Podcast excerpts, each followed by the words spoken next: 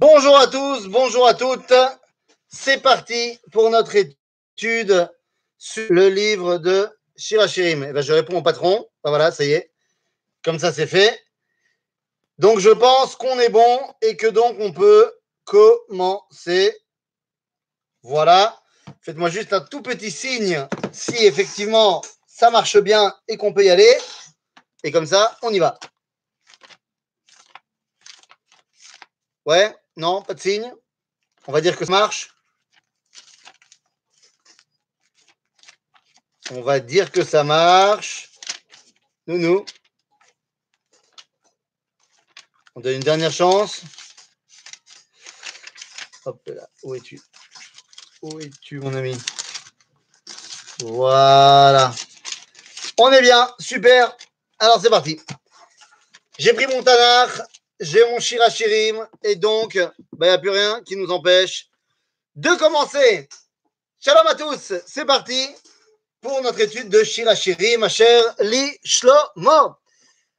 Alors, je suis très heureux de me retrouver devant vous et de pouvoir discuter avec vous de cela, mais c'est un vrai problème. C'est-à-dire que vous m'avez, euh, fait un vrai problème. Vous m'avez mis devant une situation euh, terriblement embarrassante. Alors, je vous en remercie. C'est assourd. C'est a priori interdit dans euh, la halakha, d'après le Talmud. C'est tout simplement interdit de faire un cours sur, comme ça, euh, en public. Hein, je vois que la connexion est moyenne. Ça revient, ça revient. Donc, il y a voilà, trois textes que nous n'avons pas le droit d'enseigner en public. Ces trois textes, c'est quoi? Eh bien, ce sont ce qu'on appelle Maase Bereshit, Maase Merkava, Vesitre Arayot. Assour l'hydroche barabim. Alors certains, on a le droit, quand on est deux, certains, on a le droit d'enseigner que à un, et l'autre, on a le droit d'enseigner que, enfin, que d'étudier tout seul. Mais, donc on a trois choses interdites, a priori. Maase Bereshit, c'est quoi? Ben, C'est ce qui est marqué dans le premier chapitre du livre de Bereshit. Donc ce sont des choses qu'on a parlé. La troisième chose, c'est Citré Arayot. Mais qu'est-ce que c'est que Citré Arayot? On aurait pu dire que c'est ce qui a marqué dans la paracha de Acharemot, c'est-à-dire tous les dîners Arayot. Eh bien non. Il s'agit tout simplement de Shirachirim. Comment sait-on qu'il s'agit de Shirachirim que nous n'avons pas le droit d'enseigner Barabim, qui est le troisième texte qu'on n'a pas le droit d'enseigner Barabim, d'après le Talmud? Eh bien, tout simplement, nous avons un témoignage. Nous avions l'un des pères de l'Église, donc nous sommes à l'époque byzantine, l'un des pères de l'Église s'appelait Géronimus. Géronimo, pas l'Indien, le chrétien. Oui, c'est l'autre. Il y a des coupures. J'espère que ça va aller mieux. Ça va mieux là maintenant? Ouais, j'espère que ça va mieux. Bon, en tout cas, euh, donc Géronimus, peut-on améliorer la connexion? Euh, De mon point de vue, pas vraiment, mais euh, on va essayer. On va essayer. De mon point de vue, je suis au top là. Quoi qu'il en soit, donc, Géronimus, père de l'Église habitant à Bethléem, qui a sa mouline, moi c'est top. Euh, je ne sais pas quoi vous dire, les amis. Je ne sais pas quoi vous dire.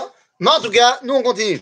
Donc, Géronimus nous dit un témoignage. C'est pas, on n'apprend pas la halakha de, de mais il nous donne un témoignage. Il nous dit que il y a trois textes que les Juifs n'enseignent pas en public. Il dit le premier chapitre de Bereshit, le premier chapitre de Ézéchiel, c'est Bereshit, c'est Merkava, et enfin, Shir Hashirim.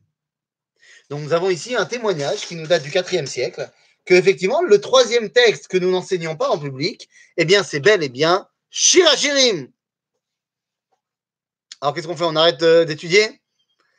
Tov, non, non, non. Bémet, citré Arayot, les secrets de Shir Hashirim, on va pas les étudier ensemble. Nous, on va étudier les bases de les bases. Donc, euh, on n'aura pas de problème. De la même façon quand j'enseigne le livre de Bereshit, eh bien, on enseigne les bases. Ne vous en faites pas.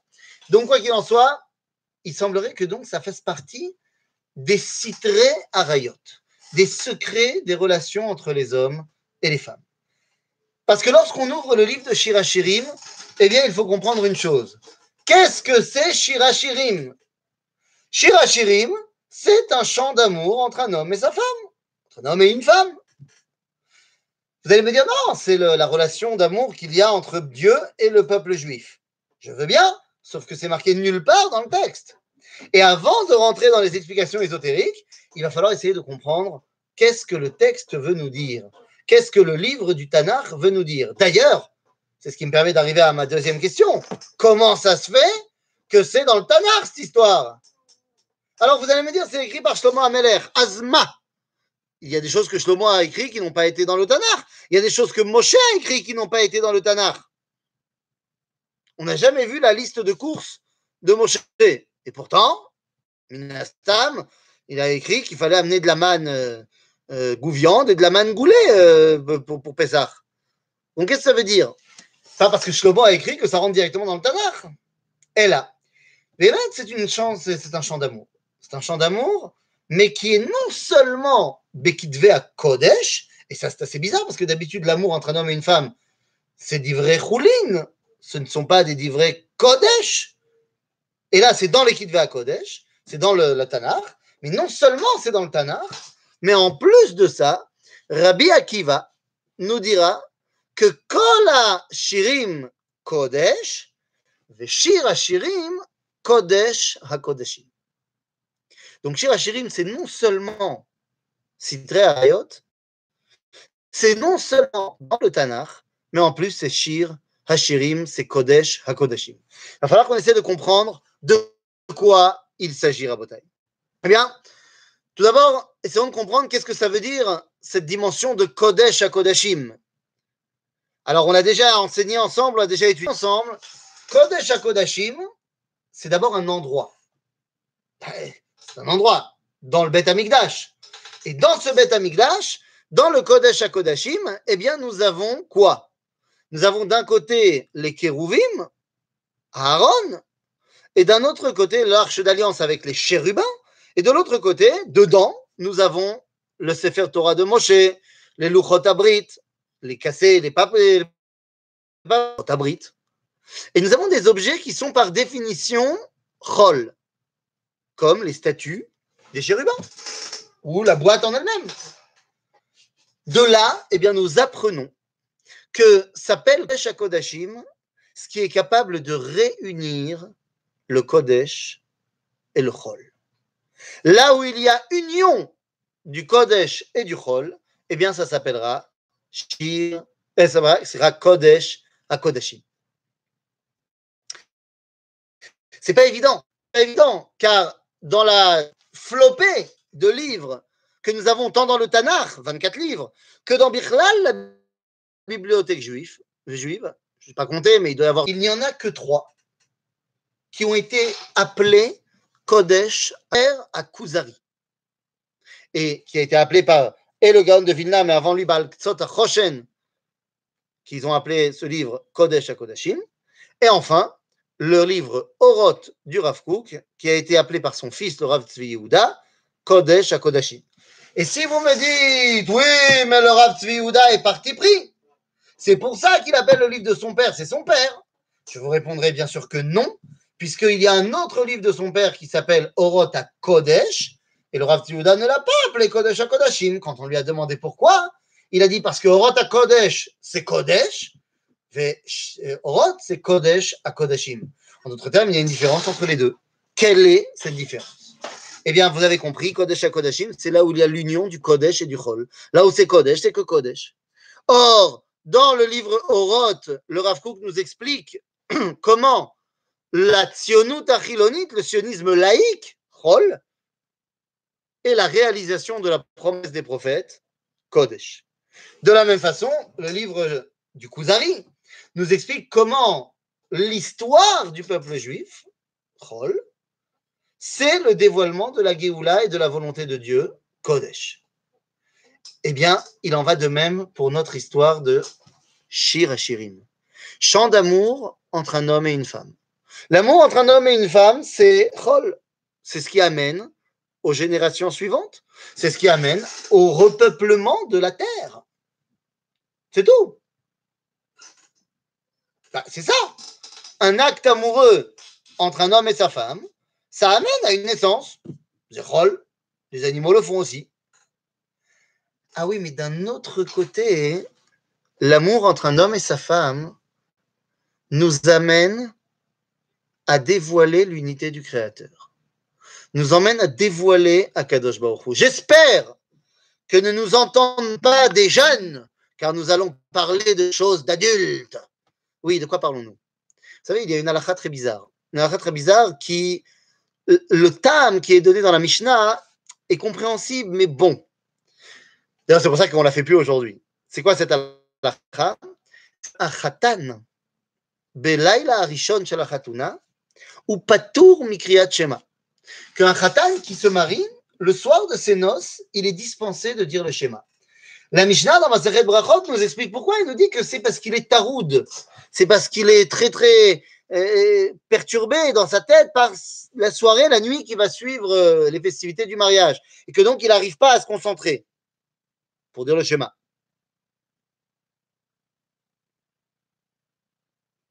Pour pimenter la question, le Sanhedrin voulait l'ignosoto. Tu as totalement raison.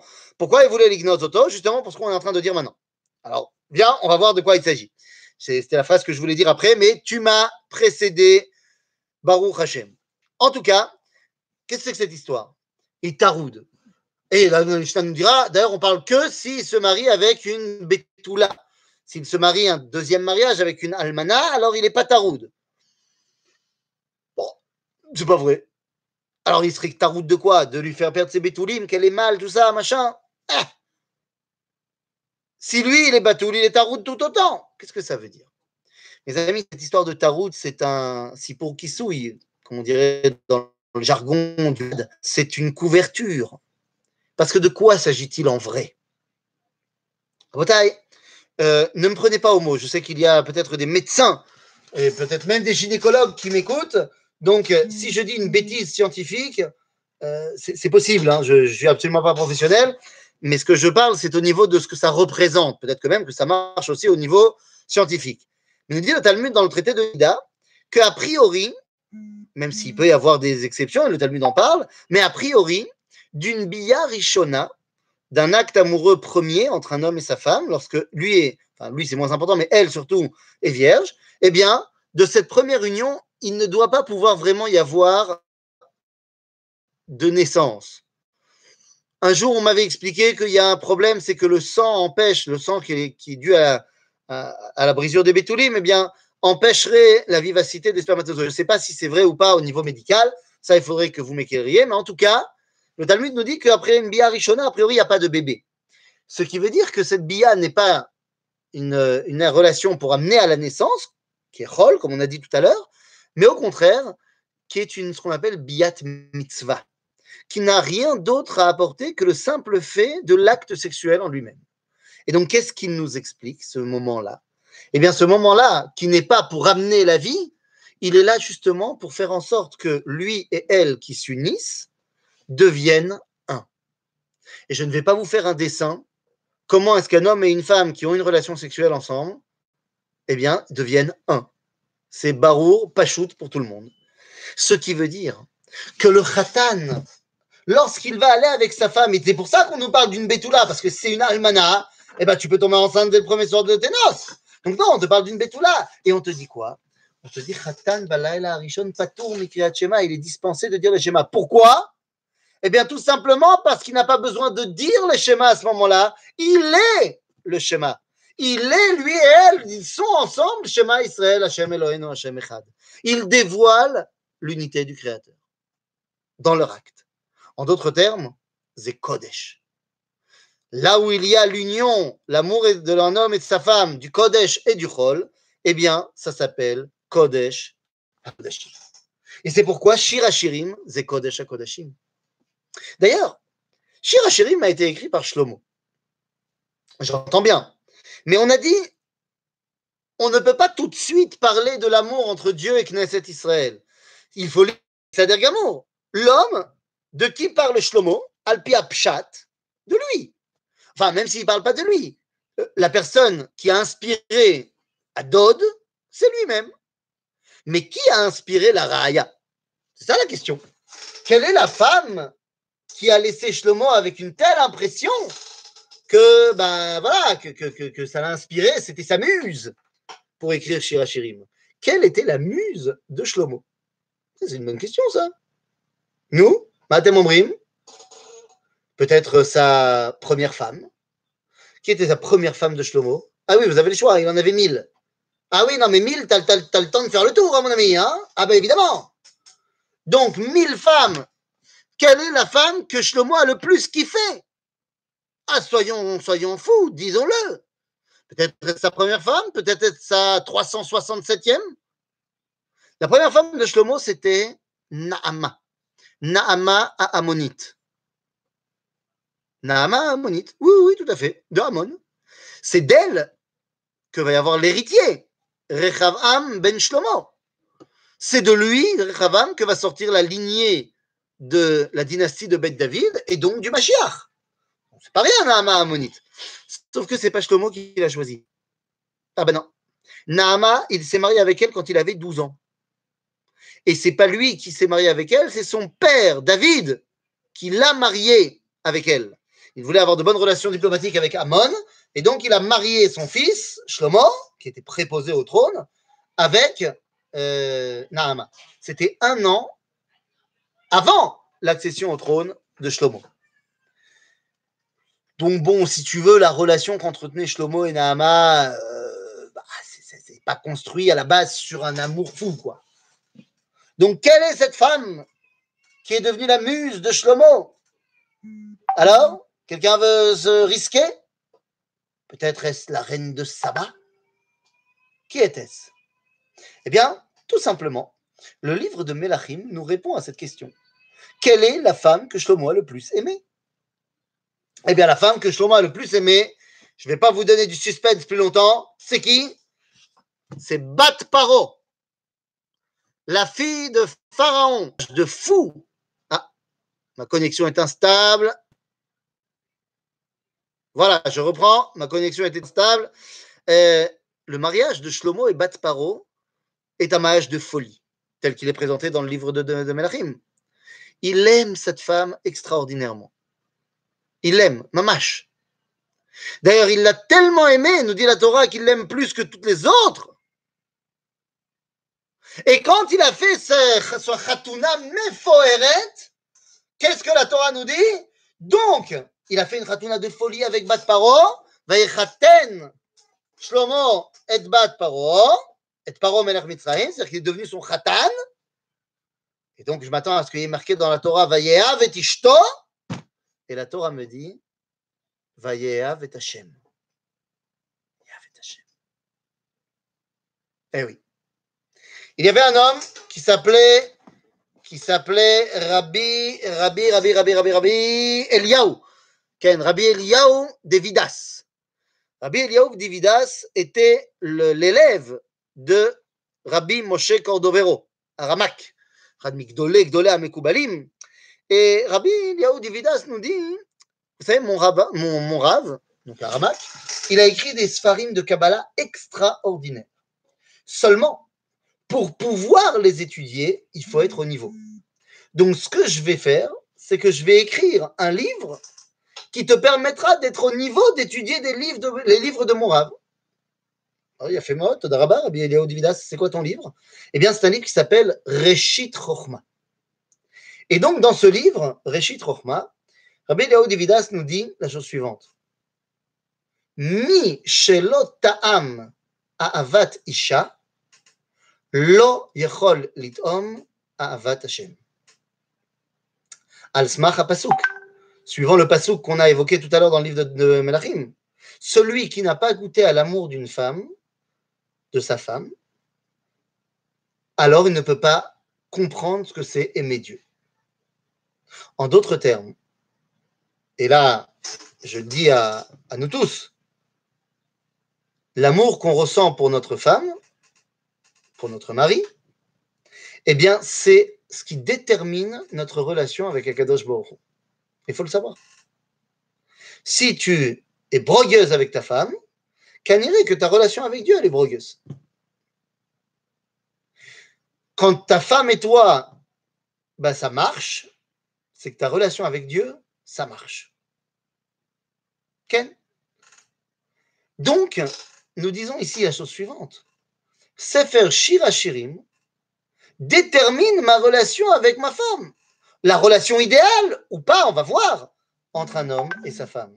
Et donc, lorsque Shlomo écrit, il le vit au pshat, c'est-à-dire au pshat, eh bien, ça veut dire qu'il comprend tout à fait comme ce qu'il a écrit, que c'est la, simplement la mise en, en surbrillance de, c'est la mise en surbrillance, de, euh, euh, de sa relation qu'il peut entretenir avec Bat Paro, et donc de la relation qu'il veut avec sa femme, avec Akadosh Baruch Ce n'est que plus tard, lorsque le Beit Amikdash Arishon sera détruit, lorsque la puissance de Yemé Shlomo, de l'époque de Shlomo et du Beit Amikdash va chuter, eh bien que la tradition d'Israël va devoir traduire ce texte en un texte méchali, en un texte euh, de parabole, pour nous expliquer la relation entre Am Israël, la Reaya, et Akadosh Baruchu, Adod, Khatan. Mais ce n'est que parce que nous avons perdu cette euh, euh, profondeur d'une relation entre un homme et une femme. Cette relation pastorale, cette relation romantique, voire même érotique, telle qu'on regarde dans le texte. Parce que lorsque on comprend que cette relation pastorale, romantique érotique est la réflexion directe dans ce monde de la relation qu'on entretient avec Dieu, alors c'est Gamon. Alors c'est Gamon. Ça nous fait référence directement à ce que dit Rabbeinu Bechaye à propos de Yaakov Avinu. Yaakov Avinu, vous savez, il travaille sept ans chez Lavan. Il travaille sept ans chez Lavan pour avoir Rachel, pour pouvoir se marier avec Rachel. Et au bout de la septième année, arrivé à la fin du programme de travail, il vient voir son futur beau-père, c'est même pas encore son beau-père, et il lui dit, je cite le verset dans le livre de Bereshit, il lui dit, Ava et Ishti, et je veux coucher avec elle. C'est comme ça qu'on parle. Rashi, Rashi, il dit, Afilu kal shebekalin, eino omer ken, Il dit même le plus dévergondé ne parle pas comme ça. il semblerait que Rachi vivait au XIe siècle. Non, parce que si Rachi il avait vu euh, comment les gens parlent sur les réseaux sociaux au XXIe siècle, je peux t'assurer que les gens ils disent des trucs bien pires aujourd'hui qu'à l'époque. Mais à l'époque du XIe siècle, on ne parlait pas comme ça à son futur beau-père. Alors qu'est-ce qu'il dit Rachi? Il dit Aval le'amit toladot nitkaven. Il dit ça c'est parce que nous, on n'est pas à 100% dans la relation avec Dieu. Et donc, pour nous, eh bien, quand on parle de la relation qu'on entretient avec notre femme, il peut y avoir dedans mêlé l'ana personnelle, le kiff personnel d'être avec ma femme. Ce qui est absolument pas mauvais. Hein. Mais Yaakov, lui, toute sa vie, c'est sa relation avec Dieu. Tout est bigdusha. Et donc, pour lui, parler d'avoir une relation avec sa femme, c'est comme de parler de son coude. C'est pareil. Son genou. C'est pareil. En shum gnut, à ce niveau-là, il n'y a aucun on va dire, euh, aucune, aucune dimension péjorative de parler de cela. Donc voilà, c'est cela, Shira Shirim. Rabbi Akiva, qui était berger et qui a rencontré Rachel dans ces conditions, eh bien lui, il a compris que cette relation pastorale décrite, eh bien c'est Kodesh HaKodeshim. Shir Ashirim. Ashir Shel Ashirim.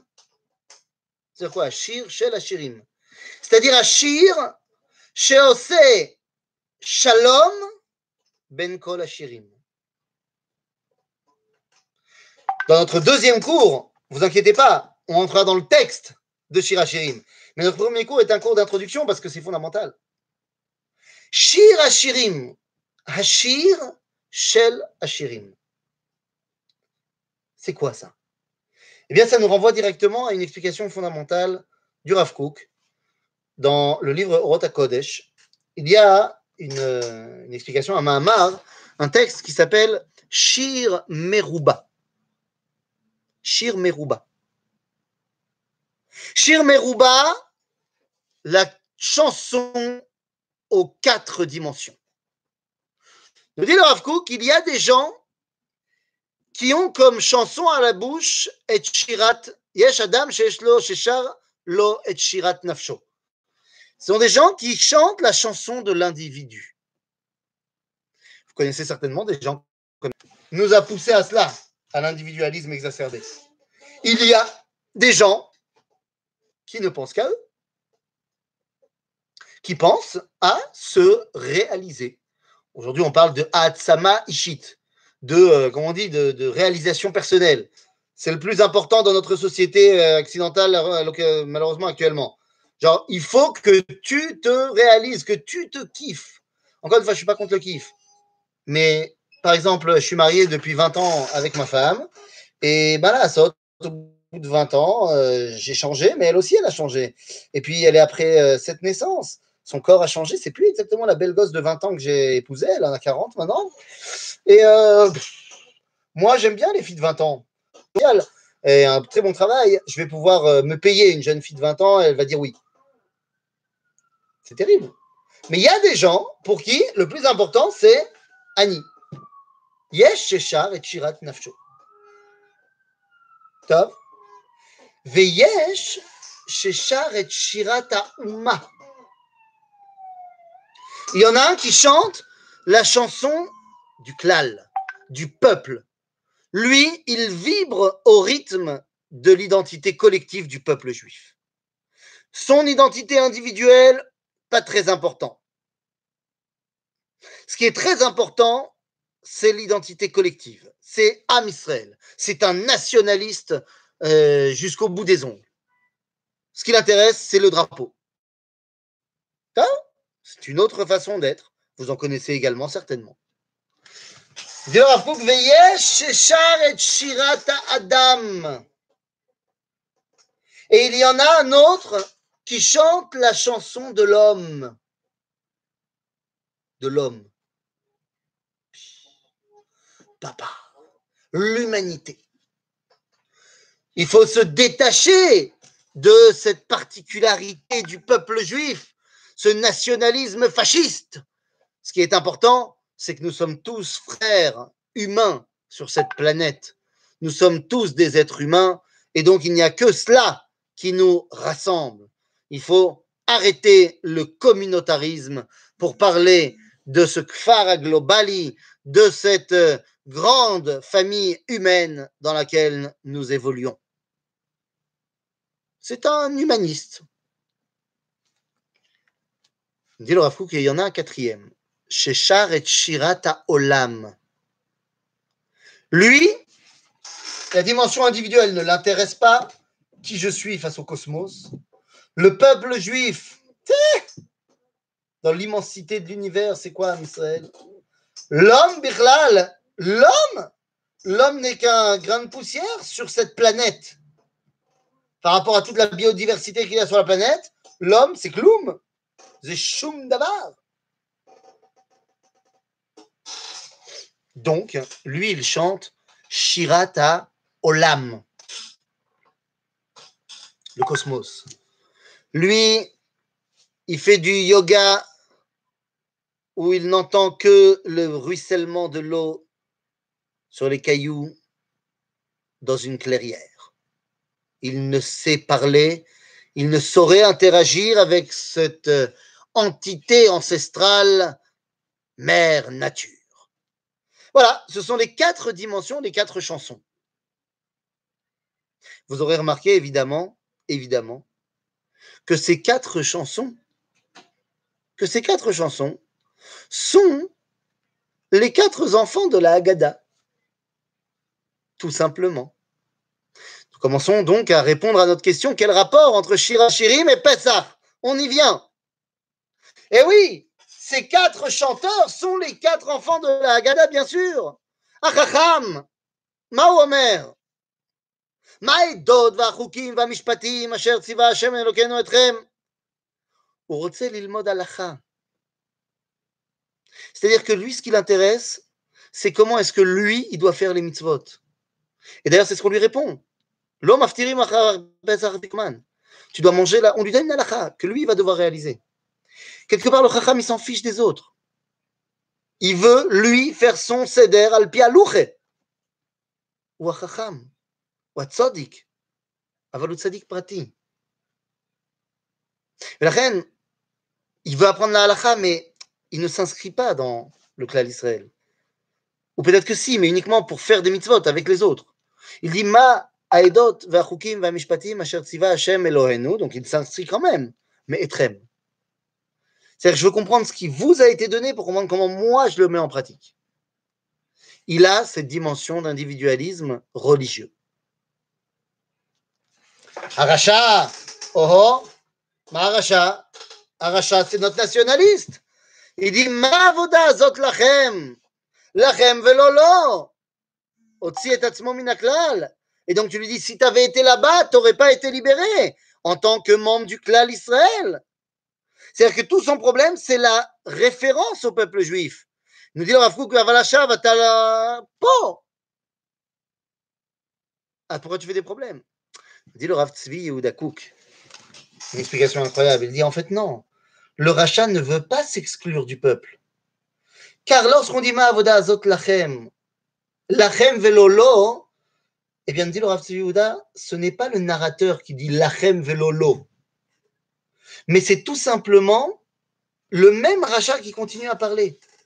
Et qui dit, cet avoda que vous faites, le Korban Pessah, Zelachem, Velolo. C'est vous êtes en train de kiffer le Korban Pessah, c'est-à-dire un bon shawarma. Moi aussi, je le kiffe. Mais ne me dites pas que c'est pour lui. Vous kiffez d'être en train, nationalement parlant, de vous faire un barbecue. Il est notre rachat ce personnage qui peut-être a rejeté la pratique individuelle des mitzvot, aval son mangal beyom il ne ne l'abandonnera sous aucun prétexte. Et là, je me permets de poser une question à laquelle je n'ai pas la réponse. Parce que autant je peux imaginer que Israël va suivre les consignes de confinement pendant Cholamoed Pessah, même si ça va être très dur de patillouler. Yom Ha'atzmaut et son mangal à la maison. Ça, j'ai du mal. Mais bon, on verra. Peut-être que Bezrat Hashem, euh, il n'y aura pas besoin. Il n'y aura pas besoin. Entre parenthèses, je vous dis ici ce qui s'est passé. Euh, je vous raconte, j'ai envoyé ce message à ma communauté.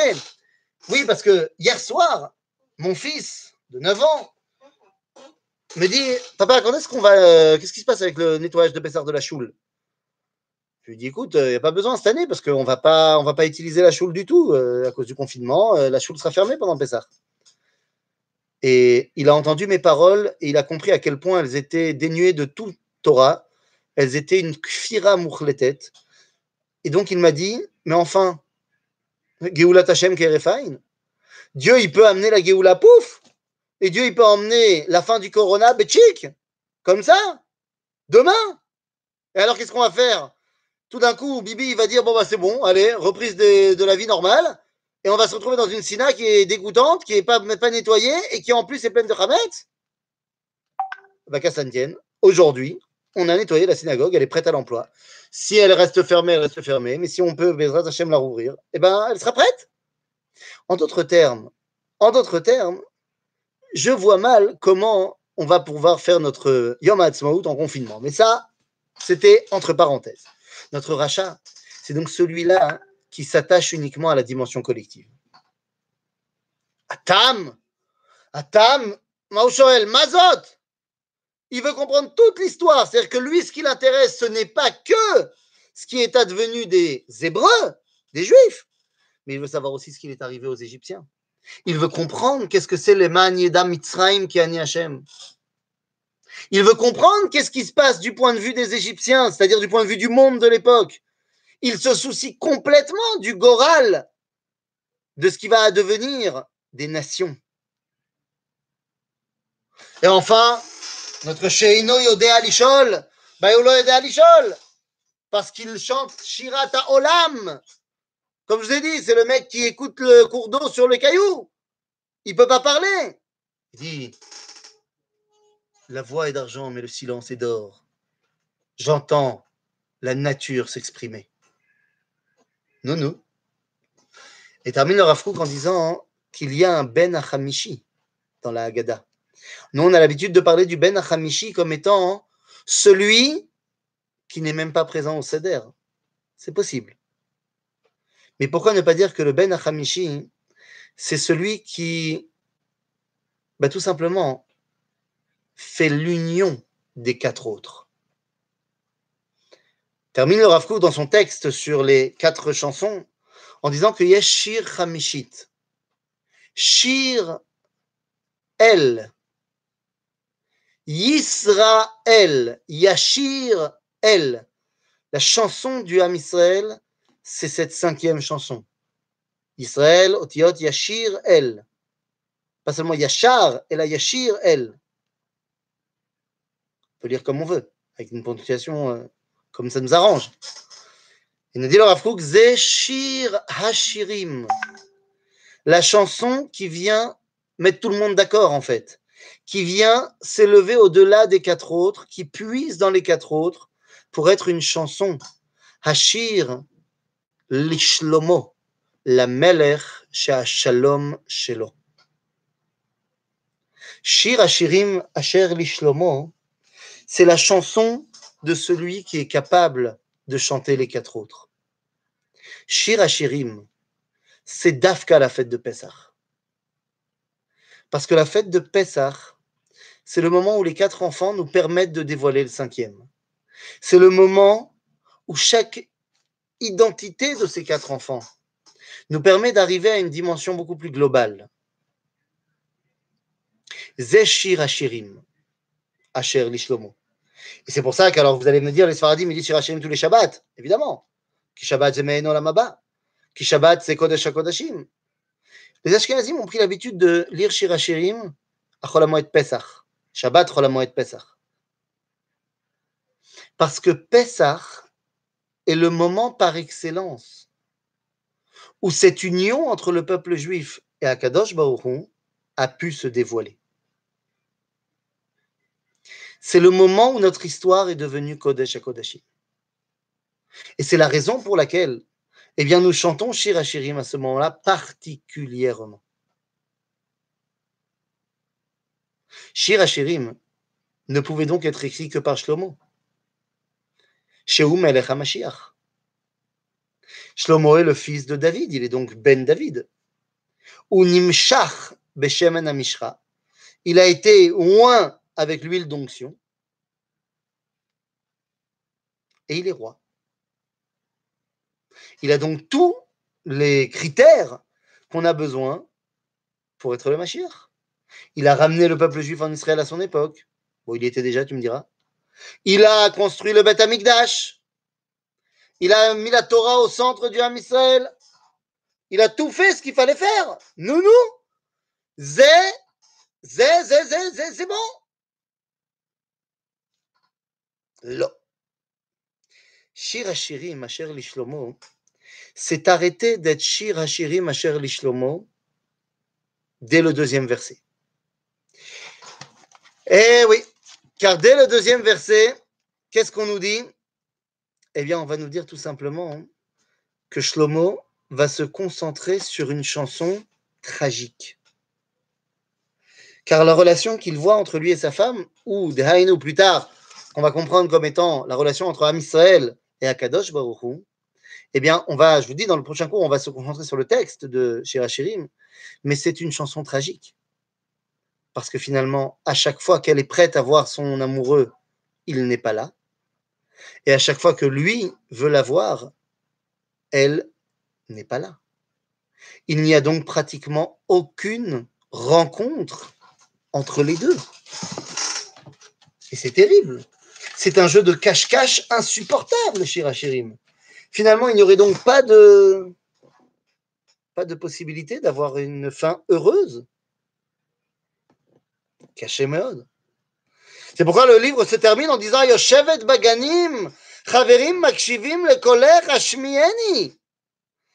Areaya, Yoshevet Baganim, elle est prête à recevoir la visite de son amoureux. Elle n'attend que ça, ça y est, je ne bouge plus. Je suis prête. Mais le Passouk termine en disant Barach Dodi, Udemelecha le Tzvi, Olaofer Ayalim, à l'arrêt Beshamaim.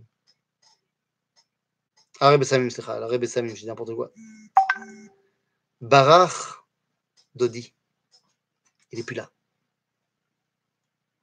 La tradition d'Israël, de nos frères séfarades, qui, Baruch Hashem, est arrivée également dans le monde ashkénaze, c'est qu'on ne se contente pas de terminer en disant ce verset. On termine après avoir dit Barar Dodi Vedmelecha qu'il s'est enfui, qu'il n'est pas là. Eh bien, on continue et on redit Baganim Akshivim.